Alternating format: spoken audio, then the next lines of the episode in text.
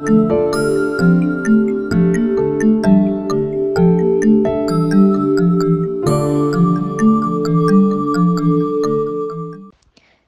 everyone.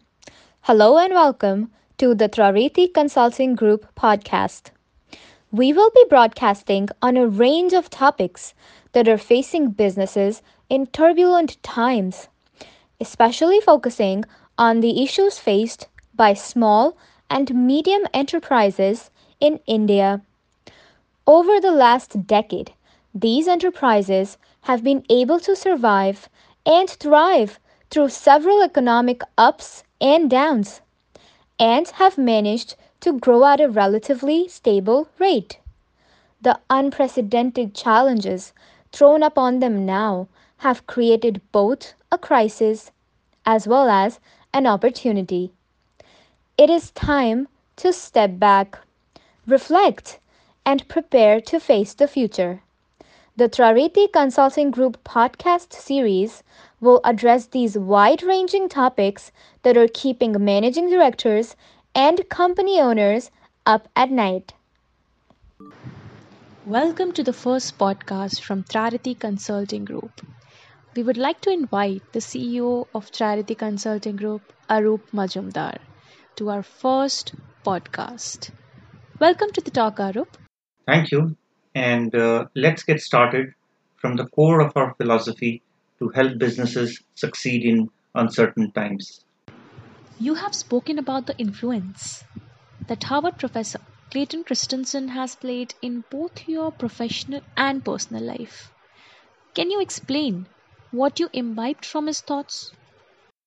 I'm glad you asked this question in our first session. Professor Christensen has made a deep impact on my process of thinking, and we have imbibed his thoughts in our consulting practice. It goes back 20 years when I first read his article published in the Harvard Business Review on disruptive technologies. It was an eye opener to understand the implications of disruption on businesses. Applying his learning to a business I was running, I helped in building a framework to implement a disruptive technology and made a quantum jump in business results. It involved developing a strategic mindset to approach a potential market opportunity. As it turned out, the disruptive technology we introduced allowed us market entry and expansion to an adjacent white spot and significantly improved the profit mix of the company. Wow, that is great to know. Now, how would you relate to disruption in a broader perspective? In a wider context, I think there are three major disruptions that we might face in our lifetime. Each of these disruptions will bring a paradigm shift in the way we live and the way we conduct business. It will have profound implications. You can label these to be as significant in their impact as the invention of the steam engine, the industrial revolution, or the internet revolution, etc. And I would label this as a disruptive revolution. Each revolution is a cusp point where we leap from one phase to the next phase, bridging a wide gap that is wide enough to make a significant difference in the way we live and conduct business. Let me explain the three ways we look at disruptive revolution. The first form of disruption is disruption by natural cause, like disease. COVID is an example. The second form of disruption is disruption by the rapid adoption and acceleration of the technology landscape. Artificial intelligence, network connectivity are examples. The third form of disruption is changing awareness and preferences in customer buying behavior. Embracing these disruptions with an agile and innovative approach and embracing a new way to live life will define the future. Wow, that is really interesting. Now let us deep dive to get your views on the first one disruption by COVID. That is challenging everyone right now around us. Yes, you are right. Out of the three disruptions that I talked about earlier, disruption by disease is the most urgent one that requires us to put the car light on a low beam focus. Let us for a moment put ourselves in the shoes of an enterprise that has been sailing smoothly all along. Then suddenly comes up a barrier. The man at the top is befuddled. What is keeping him up at night? Is it growth? Is it market share? Profitability? Is it the motivation of his people? Is it costs? Is it customer retention? Is it the agility to respond to market challenges? Is it the competitive position? Are your departments working in silos and you are unable to align all efforts, especially with social distancing? Or is it basic survival? The first advice is to embark on a transformational journey. The word transformation seems hard to grasp. It seems as if a major surgery needs to be performed. So, how well can an SME perform such a surgery? Now, don't scare people. I agree that the word transformation may sound like something that is out of reach, fuzzy, and nebulous, but it is actually not. Transformation is all about numbers. Let me share a story. During the SARS epidemic, when all the markets were down, as a sales account manager, I was stuck. I did not know how to grow sales. When I assessed each of my key accounts, I realized that my share of wallet had a potential to grow. I could take away some market share from competitors, which we did not do earlier as the price points were lower. We decided to play with the price, offered special rebates. We knew that the competitor would respond with a lower price offer, which they did but we had taken a step ahead before they reacted. We sat with our customers in discussions with their sales team, not the procurement team, to understand what could help their sales team in selling more. We became a part of their solution and not a problem. Brainstorming was held to jointly find out ways to grow sales. Even though the competitor offered lower prices, we got the business. So the learning is look at each and every element of your revenue stream. Reflect on what can be done. There are 10 short term actions that can be taken by any SME to improve business performance. Each action touches either the revenue line or the cost line in the P&L. The revenue line includes four lines in margin improvement. First, pricing actions.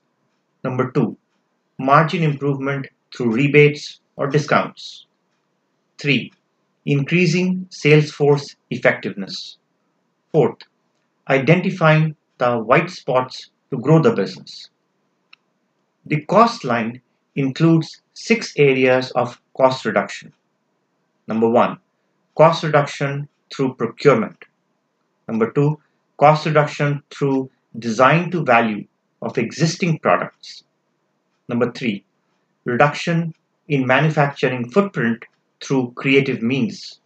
Number four, cost reduction and sales increase through supply chain improvement.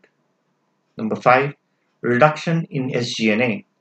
Number six, improvement in cash-based items like accounts receivables, payables.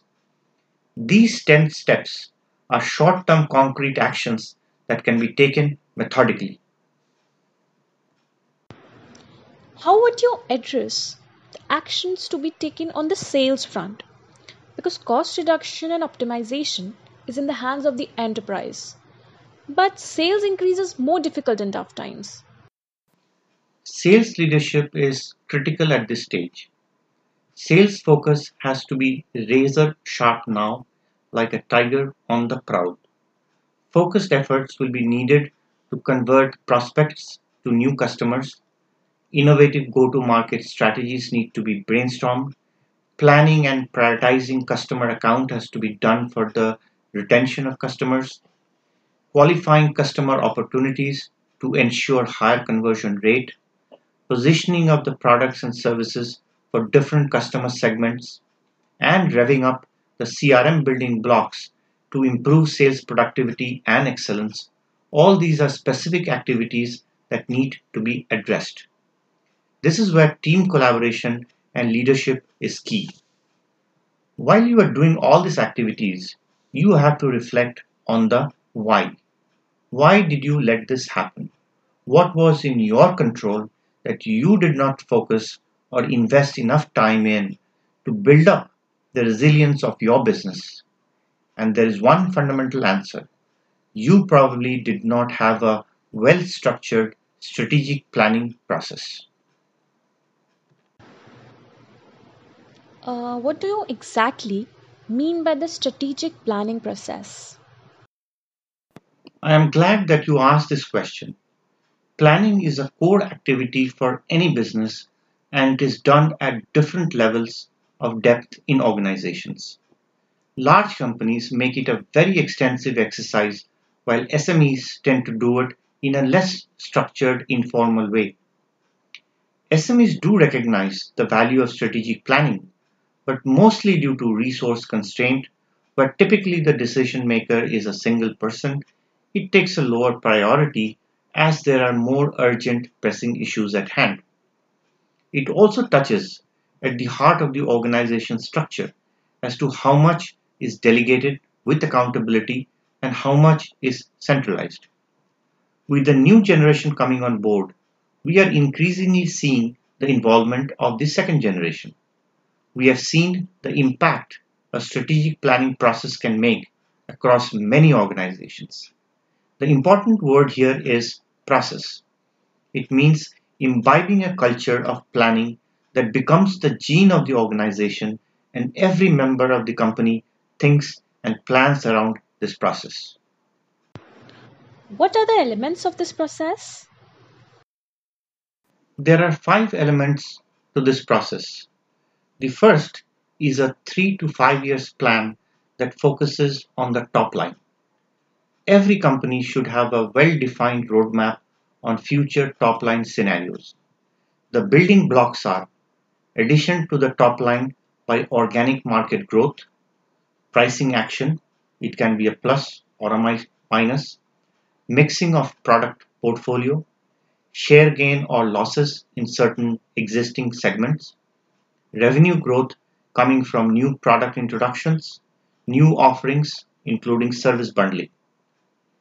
The second is to look at the same time horizon but focus on the bottom line.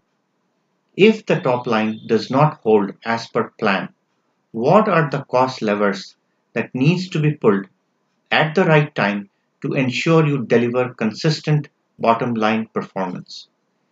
These are mostly operational cost levers.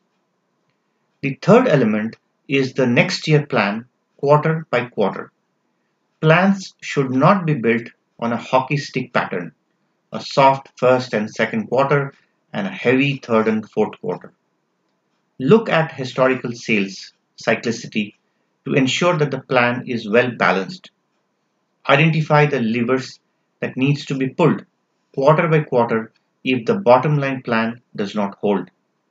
Don't wait for the last quarter to do the miracle recovery on cost reduction because by the time you implement the cost reduction, it is too late in the year. The fourth element is your HR strategic roadmap. Identify your current skill set and the pool of talent you have. Define the competency needed for the future. Create the plan to have adequate bench strength to support your growth initiatives either internally or through external hires. The last and the fifth element is to look at a time horizon that is beyond your planning cycle. What are the mega trends that will influence your industry? How are you planning to prepare for the trends that are clearly giving you the pointers for R&D investment, investment in upskilling your people so that when the time comes, you are ready to face it. That is great to know. Thank you for your time, Arup. In our next episode, we will focus on how to specifically go about the transformation journey that is so critical for all our SMEs. Stay tuned for the next episode.